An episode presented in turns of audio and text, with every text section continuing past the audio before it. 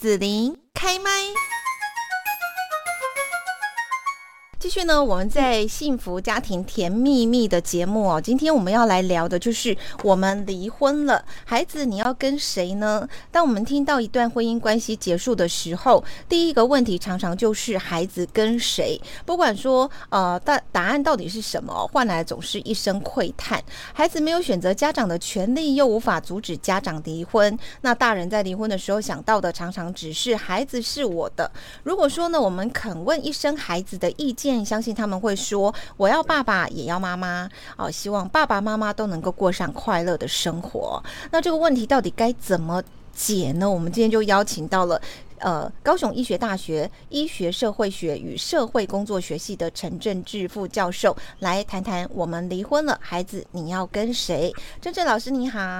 hey, 主持人好，各位听众朋友大家好。嗯，那我们今天呢，就是要来谈说、哦、这个离婚哦，对于儿童啊，短期跟长期的影响是什么呢？哦，离婚这件事哦，其实不是我们在学术上讲，它不是一刀两断，就是说啊，离婚就是这个点切下去就离婚，嗯，它其实是一个过程，嗯，哦，离婚前面就有很多争吵冲突，然后要孩子谈谈判的过程上要孩子选边站，然后表态，孩子就情感一直被撕裂。所以孩子离婚期，家长的离婚哈，前面那个冲突期对孩子内心期影响的情绪反应是非常强烈的，尤其在不同年龄的孩子，因为尤其孩子越小冲击越大，因为他们需要大人照顾的时候，大人也忙着自己在那里面对各种压力，无暇照顾他们，那他们都发展需求就没有被关心，所以短期来讲，他就是那种面对冲突、面对家长那种情绪高涨，然后他自己要选边站那种压力，然后长期来讲，孩子不会表达这些压力，他会在日后的人生在不同的阶段用不同的方式呈现出来，像有的就会害怕建立一段亲密的关系，有的没办法走入家庭，会用各种方式去呈现、嗯哦、所以离婚其实不是这一段或那一段，尤其台湾很多我们都知道，如果能一起来有探视权，维持一定的的探视权，然后一起抚养是不会有问题、哦、离婚不一定不好啦，因为与其在每天冲突的家庭、嗯嗯倒不如在一个能有距离的爱，然后双方都是爱他的长大。可是现在就是离婚的时候，双方有时是带着仇恨嘛，对，真的、嗯、是撕裂的啊，是，所以他连探视都不让他探视，甚至讲对方很多坏话，所以孩子听到都是对方的丑陋、哦、对不对、嗯、他心目中美好父母的形象都要被摧毁，然后台湾人只会争监护权，都赌一口气啦，那真的那赌监护权之后，他到底意义何在？我觉得大人没办法相处，不代表孩子没办法跟某一个大人相处，我只是维持他的权利是基本的。嗯嗯嗯，好，那刚刚老师有说哈，就是如果是呃不同年纪的孩子哦，面对说家长离婚，可能他们会有一些不同的接受程度跟反应，那这部分呢，是不是老师也可以呃跟大家来谈谈看呢？好，我们在学理上啊，当然不能用年龄就一定是是就怎么样这样子。对。其实学术上一直在研究年龄跟性别这两个有趣的议题， oh. 就说孩子是男生， mm-hmm. 然后跟爸爸跟妈妈，然后是女生跟爸爸跟妈妈， mm-hmm. 还有不同年龄层。当然还有原来孩子的性格啊，内向性格、外向性格啊，支持系统在不在啦哦。Mm-hmm. 但是如果单以年龄跟性别，确实很多研究在做哦。哦，那我刚才讲年幼的受伤害比较大，也比较深远。哦，他们通常伴随一种焦虑啊。常常要面对家长的那种、哎、在他面前爆发啦，分离的焦虑恐惧啊，那看过那些争吵的画面，他年长的孩子有时候冲冲击小，是因为他有朋友啊，他有支持系统啊，他会去找人家聊啊，所以父母离婚的冲对他比较小哦。当然咯，可是现在很多孩子是很内向哦，他没有朋友，这些这群压力就会大。或者你在电影或很多电视剧常看到嘛，孩子如果高中大学父母一直吵，他们还会说哦，你们赶快离一离，劝父母赶快离了这样子，要不然大家都很痛苦这样。对，每天都制造那个场景，嗯，所以孩子有能力独立的时候，他反而不会在意那个，所以年龄确实影响很大。嗯，哦，我还想到一个部分，就是说，因为以这个孩子他们发展来讲，青少年不是就是一个要分化嘛，哈，跟家长哦分化，然后独立的阶段，会不会说其实他们就已经是一个呃跟家长独立了啊，小朋友是其实是跟家长是在一起还没有分化的，所以这个也会有一些关系这样。对对对，因为他本来十几岁就是一个人生的叛逆期，就是要从父母身边子剥离嘛，对对对，把他拉开啊。嗯，他、嗯嗯啊、以前是孩子叛逆，对，以前是孩子叛逆，家长要赶快把他丢出去啊、哦。可是父母吵架变成孩子要把父母开除，对吧？哦，我想本来就想跟你们保持距离啊，你们这样吵，我更是把你们哦踢开就好了，哦，所以这个是我们可以看到的啦，哦，但是他在某些情景还是会触动他的情感啊。你看，想叫他去读大学、嗯、啊，人家逢年过节要回家啊，他没地方去啊，对啊，他是父母离婚了，然后只有爸跟爸爸或妈妈啊，那一半，对，然后爸爸妈妈可能又在忙，我以前同学就、啊、嗯，老师说，嘿，他回去没地方去啊。他回去是空空的房子、嗯、你知道吗？对、哦、或者是说爸爸妈妈有另外的伴侣了，那你去的话感觉自己好像又是个外人这样。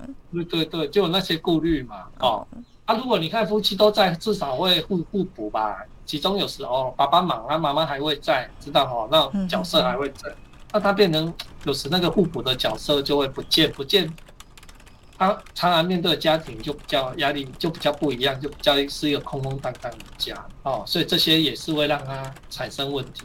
他、啊、说我刚才讲的那些残留的问题就会出来哦。你看有的害怕建立亲密关系，可是有的就会急着去寻找另外一个关系来弥补他欠缺的这段关系，对不对？所以有的也会、欸、快速的想要找一个伴侣啊，找一个配偶，然后都不理性，然后又走入这一条争吵离婚的的过程。嗯，那这个部分就是说也可能会对孩子未来的这个婚姻家庭也造成影响嘛。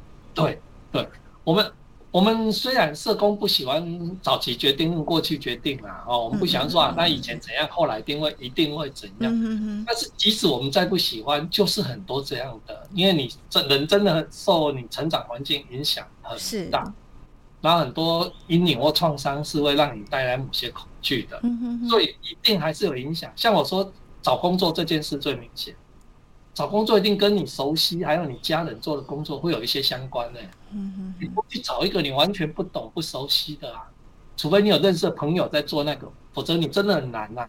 你看三百六十行、欸、我们为什么不不去做那个，对不对？那是一个我们很比较特别的，所以你会发现很多东西受父母影响、欸、父母在做这个他很容易就会受那个影响。嗯，是。好，那呃过去的法律、哦、是采取父权优先的立法，子女的监护权原则上是归爸爸所有、哦、那随着时代变迁，现在民法修改规定，对于子女监护权的归属是以未成年子女的最佳利益做考量，不会全然归属在爸爸那边哦。那离婚之后呢，除了说经济状况之外啦，那男女都会面对离婚后的调整还有适应吗？那这个对孩子的成长跟教育会不会有影响？哦，我觉得这一块社会进步很大哈、哦，因为以前就是男人当家，大部分女性没有工作，那现在不是了，现在性别平权，所以他现在在判决上会以谁最有能力养孩子，然后给孩子最好的环境，所以不只是经济哦，也可能包括他的支持系统，嗯、或他还有其他亲属可以替代嘛。对，哦。这些都会被纳入考量，所以监护权的决定是复杂的。现在为什么要监护权访视？我们会派社工去，司法体系会派社工去，委托社工去心理，去那个家里访视他们的状况，那就用到刚才子琳讲的，给他一个最佳利益的考量。然后最佳利益，现在我们在判儿童的最佳利益的时候，其实他还是要尊重儿童的。这虽然是儿童四个权利最终最优先考量的一个权利。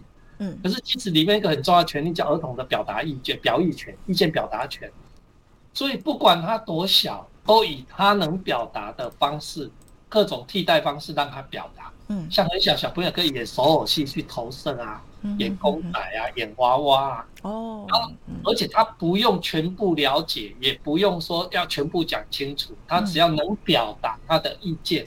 我们就要尊重那一块意见的表达、嗯，所以现在最佳利益很复杂，要尊重孩子本身的意愿，然后不同选择的优缺点，哦，外界学者、专家或其他人意见的引用，哦，还要考虑孩子的事实当事实，因为儿童比较特别，那某个年龄你一错过哦就来不及，像他要入学，他跟妈妈跟爸爸住的地方不同，要进国小，嗯，那个很复杂呢，所以你延宕他入学就会受影响，所以整个婚姻的这段儿童的安置是很有它的急躁急迫性的，所以这些都是会考虑进去的、嗯哼哼哦、所以这个对孩子我们现在的监护权的仿释的监护权的判定是很复杂的、哦啊、当然他 的, 影他的成长和教育当然会有影响、哦、他离婚后他跟谁所在的环境不同，然后有没有替代亲子的人或其他，像经济可以他可以去找专业父母用补习安心班都可能、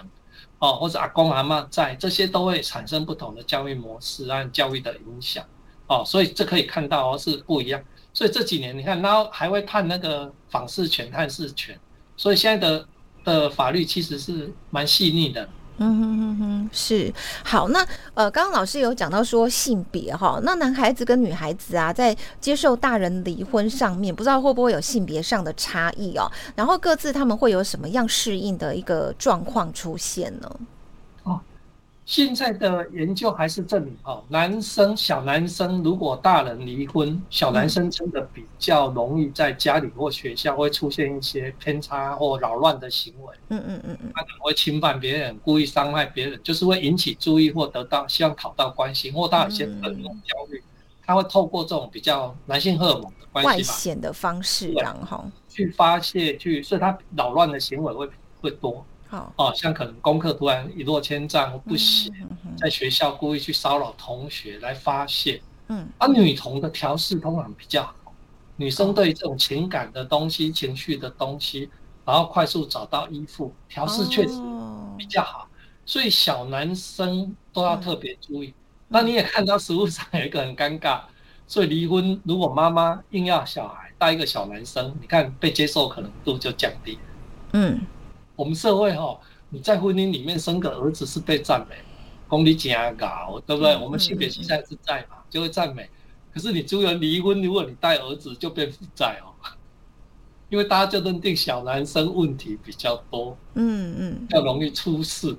哎，这都是偏差，可是确实研究起来还是有点差异。嗯哦。嗯嗯，然后另外哦，如果小男生是跟妈妈，不是跟爸爸，小男生跟妈妈。然后妈妈没有再嫁，嗯，这种的问题也会比较多一点。为什么这样会比较多啊？因为妈妈就会把所有情感投射在她身上，就会抓得比较紧。哦、这孩子、哦、那是那是指孩子他要跟外界的关系，可是孩子应该会比较稳定吧？会不会？没有，他的独立适应性就会很多问题。真的假的？真的、啊。然后、哦，而且到长大，他的生活和婚姻也一样，妈妈不要放手。妈妈一辈子寄多多在身上、oh, 哦，然后她的很多调试就会问问题比较多。嗯，然后另外如果跟同性别的父母住的儿童，哎，反而自我价值就会比较高，就是男生跟爸爸， oh. 女生跟妈妈，哎，好像又调试的比较好哦、嗯。那当然有些跨性别确实问题比较大，因为我遇过一个爸爸说他是爸爸，然后他是丧偶带女儿，对他不是离婚丧偶，他带女儿。Oh.就他第一个很大的问题啊，女儿月经来，他不知道怎么教啊。啊，我觉得这真的是一个很现实的问题。嗯嗯嗯。所以他后来是去找他女性的同事来帮他教。嗯。然后女儿月经来要注意什么，他也不懂啊。以前就大拉拉了一个男人让他注意这一些。嗯。所以他是后来很不好意思跟办公室的同事开口，他那些同事就啊办一个餐会，请他带女儿来，然后就偷偷趁机会跟他讲。所以有时跨性别会有这些小问题啦、啊，是，对、啊，嗯，像你妈妈怎么教儿子刮胡子，有点难，对，所以这些都有一些调试调试上的问题。嗯，大家也看过很多戏剧都有啊，你看那个妈妈一路含辛茹苦带带这个稍微叛逆不乖的小孩带大。如果让儿子要去交一个女朋友，妈妈有时会觉得被夺走了，知道吗？嗯嗯嗯，那种不放手或介入，双方都会有一些调适的问题，所以这些大家都努力在研究，都很有趣啊。嗯，可是我觉得这些是以前男女极端分化的时候会很明显，现在比较好了啦。嗯，现在男生都被养得像暖男啊、贴心啊。女生都草食男、暖男这样，女生又要非常强悍男人婆这样。对，女生都独立自主了嘛，哦，所以你说要分说啊，儿子女儿有没有那么大差别？我也觉得还好，啊，像我们刚才讲没人教，现在网络很方便，他们都真的，我刚刚也是想到这个啊。对啊，就一查就好了啊。对，然后还有影片，对不对？我想应该都很多都查得到这样子。对，我觉得现在时代跟以前那种比较封闭、资讯不足，嗯，不一样的啦，嗯、知道哈、嗯嗯。所以还是回到我们最原点，就是经济才是关键，对不对？就是你不管离婚或双亲，你只要经济，尤其离婚后那个财产分分配或什么，经济才是关键。如果你有钱，你就可以找到一些专业的或替代的或补习的方式啊、哦，给他比较好的网络工具，对不对？这些都可以弥补。我觉得经济，然后你不用忙着赚钱，然后都没有时间陪小孩，所以回头还是经济比较重要。所以以前离婚都要谈小孩归谁、嗯嗯？我觉得现在聪明的人，钱你要谈清楚。嗯，有一定的经济基础还是重要。嗯嗯嗯，好，呃，我刚刚查了一下哈、哦，教儿子刮胡子哈、哦，其实影片上面还是有的啦哈、哦，如何安全、干净、快速刮胡等等的哈、哦。好，好好那我们继续要跟呃有有有跟政治老师来谈谈，就是说，那现在离婚率其实也蛮高哈、哦，我就想说我爸妈那个年代其实那个离婚率是低的，那通常的说法是为了孩子好，所以大人好像就比较会去忍受彼此对婚姻关系的不快乐、不满意，然后坚持不离婚哦，好像是这样。那那所以现在呢，是不是老师你也可以跟大家谈谈看一些经验这样？哎呦，你这个常常有一些误解，很多人都说以前离婚率低啊，然后什么以前有一块不离婚是因为那个道德的压力，社会的道德泛道德论，然后把离婚的角度就是人生失败。对，而且还是很多会这样想啊。对哈，就觉得这个人一定有问题，不好搞。哦，那很多人是在那种街头巷尾，同事讲的很难听不理嘛。那现在个人主义高涨，谁还忍那些啊？知道哈？而且很多离婚后还嫁更好、娶更好的，知道哦。因为第一个台湾社会常常很悲哀啊，都是大学、高中认识第一个异性，然后就跟他谈恋爱，然后就结婚了，然后连被抛弃的经验都没有，知道哦。就走入婚姻，后来发现那一个就是一场误会啊，知道吗？因为误会而在一起，因为了解而分开，这样。对，那因为后来社会历练多，你可能再找的是更成熟的、啊嗯，所以现在你不会那么委屈了啦。嗯嗯。所以老实说啊，以前都是因为哦，以前的离婚率低，人比较有情感忠诚度，没有以前是替代性低，你要离了再娶很难，再嫁很难。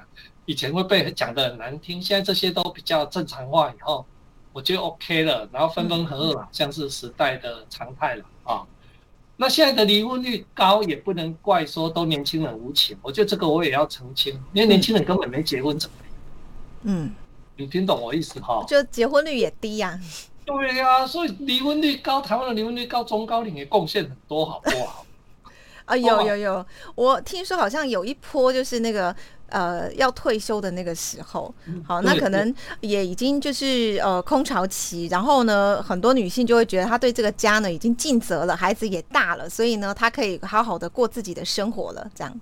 对，赶快跑吧、啊、哦，跑是彩色的啊。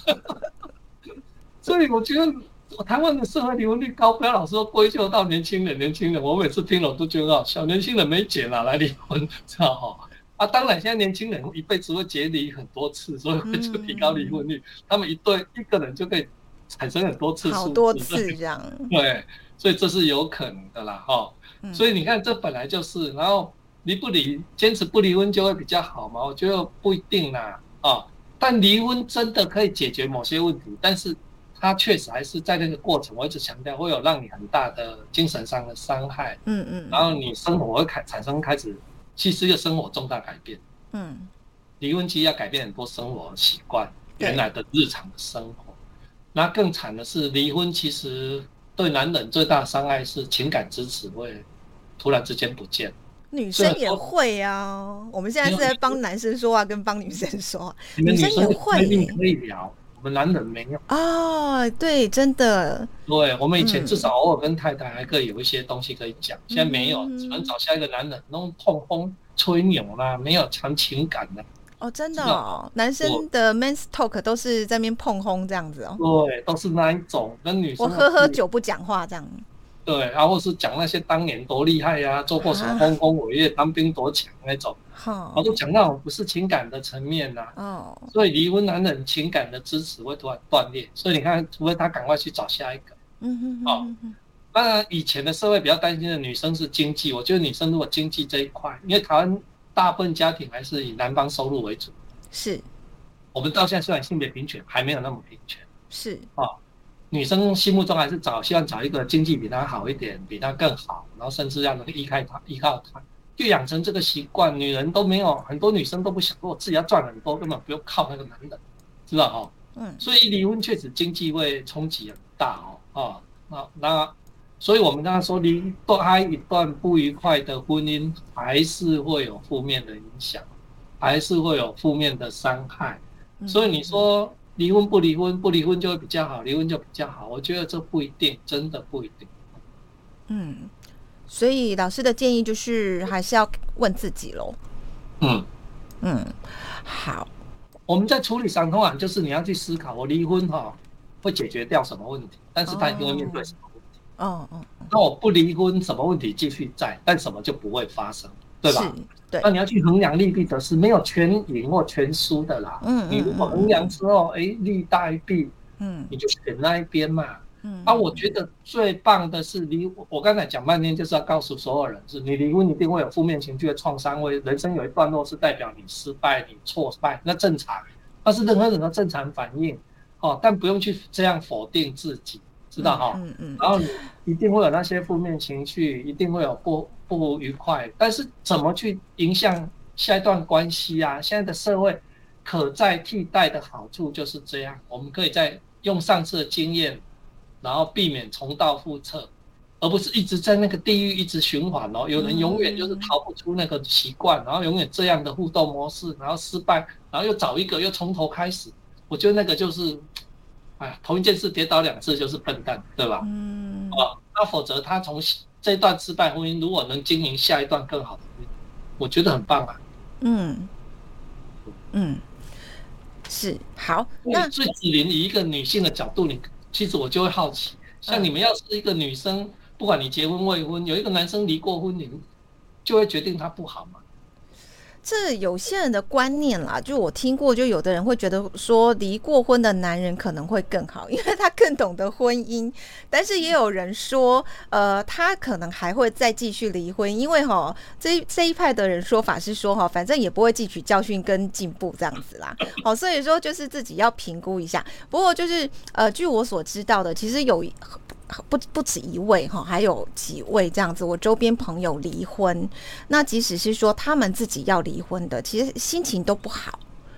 那当然来找我聊的大部分都是女生啊，那少很少是男生这样，大部分是女生。那他们嗯，确实就是说比较会有情感上的支持，因为至少我会听他说嘛，这样子我才知道说，即使他们自己都想要离婚，但是那一个受伤、那个难过、那个低潮，其实都还是要很久很久，慢慢才能出来，这样子。不是说，嗯，对不对？很多人都以为那个关系很烂，你离开应该是高兴，没有、欸，很多人这么想哦，但事实上没有，嗯、还是很难过。还是很创伤哈，超级的、就是。对，所以很多人误解说好像逃离是快乐的，没有，没有。呃，就是如果真的想逃离，也决定逃离了，我觉得大家要有一个心理准备，就是说他可能还是会受伤难过好长一段，那个好长就是好几年。对，但是我们社会对离婚还是负面的，这是可以体会，因为我问过泰国女人，说两个男人让你选，嗯、没有第三个，一个离婚，一个死太太。离婚啊，希望你要选哪一个？女生几乎都选死太太。哦。你懂意思哦？我懂、啊。他们总认为离婚就是失败族，离婚就是原有那个还会来骚扰，死的就沒、哦、有可能呐、啊。你懂意思吧？哎、欸，但是死的永远住在心里，我觉得。那你就有智慧点出盲点，他们都以为死的没事，有时死的阴魂不散呢、欸。真的。到最怀念拿个东西喝饮料，然后这杯子是当初他最喜欢的，你知道啊？多恐怖、啊！我知道。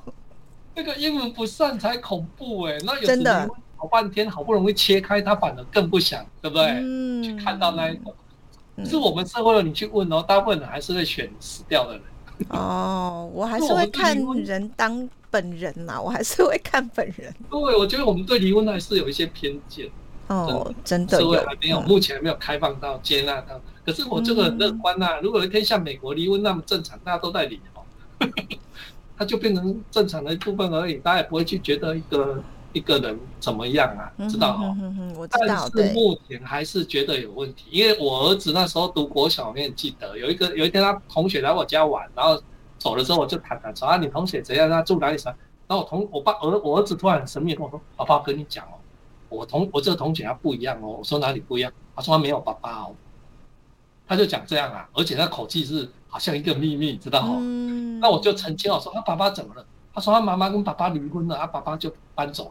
你看他讲，可是你看在小朋友口中那个语气，好像同学在传那个是不好的事，那是怪怪的。是，所以离婚还是在我们社会还是被标签。哦，真的好。那离婚之后，家长除了要调适自己之外，哈，可能面对孩子、照顾孩子，哈，这个压力或者说哦等等的事情，哈，就会更加的麻烦跟痛苦啦，哈。那要特别留意孩子哪一些事情，是不是也可以请政治老师来跟这个离婚的家长们提醒一下呢？好。我觉得离婚哈，我刚才提到一个关键，就是你财务的支持，一定要把自己财务先健全。你的工作也不能因为受离婚而影响动荡。我知道离婚过程心情不好影响工作，嗯，但是财务的稳定支持是你这一件事能不能快速面对因应最容易的、最重要的基础。嗯，然后如果抢得到监护权的一方，不是为了赌气硬要去拿到这个，你要有把握，你能教养孩子、养孩子、保护孩子、陪伴孩子。所以你不是抢到而已，你不能因为一个人然后忙，你就让他没有做到照顾，没有得到关心。你要保，你要保保证你能关照他，你能管教他。自己没办法、没能力、没空、无法做，有没有人可以替代我们、协助我？这个一定要思考的。还有，你要赶快找到你自己旁边的支持系统有谁，谁可以替代你，弥补某个角色，谁可以帮忙，对不对？嗯、那没有拿到监护权的这一个人，要感还是要维持定时的情感支持，定时的跟他们吃吃饭、见个面、探视权。我知道有的后来自己也组成家庭，好像做这样怪怪的。可是你如果突然快速的斩掉，孩子会有被遗弃感觉，就是被丢掉了啦。我觉得理性上有血缘关系啦，你偶尔还是要。不要很腻，对啊，嗯，对啊，偶尔还是要吃吃饭嘛，看着孩子成长，问问他最近的状况，我觉得那些还是重要的啦，哦，所以永远我们的称为那个系生态系统概念，你从你内在自己能力的培养财务基础，然后往外扩的支持，社会支持，你有没有地方可以得到一些哦，包括资讯，包括你自己情感的支持，实际的一些金钱物质的支持，哦。然后把自己可能面对压力都要降到最低哦，你有什么压力就要去面对那个压力，处理那个压力，我觉得这是不变的。嗯嗯嗯嗯，好，那么最后呢，就是听众如果有任何家庭相关的疑问啊，可以寻求哪一些社会资源的协助呢？好，那个有人你要找自己亲朋好友问，可能会尴尬，会有情感上的压力。那、嗯、如果有任何家庭相关的问题，我们不管。伴侣相处、子女教养、亲子沟通、情感问题，其实如果你找一个专业客观的，反而好一点。那高雄市有家庭教育的咨询专线四一二八一八五四一二八一八五，他礼拜一到礼拜六的早上九点到十二点，下午两点到五点都有。然后礼拜一到礼拜晚上六点到九点也有夜间的服务，所以你有空在这些时段内都可以打。啊，他除了可以电话咨询，他有很多活动或课程啊。如果你如果想了解，就上我们。高雄市家庭教育中心的网站啊、脸书啊、他的粉丝专页或官方的 LINE， 你都可以看到。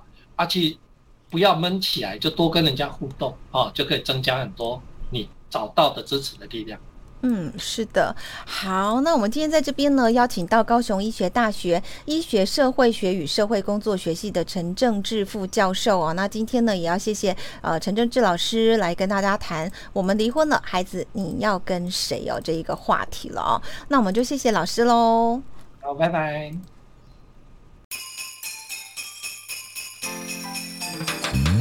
谢谢你让子琳用节目的方式来陪伴你，欢迎继续关注子琳开麦。对子琳的节目有什么想法或回馈，请留言或私讯脸书子琳开麦，或者加入 LINE 聊天室 Podcast 听起来，还会不定期举办活动哦。我们下次见。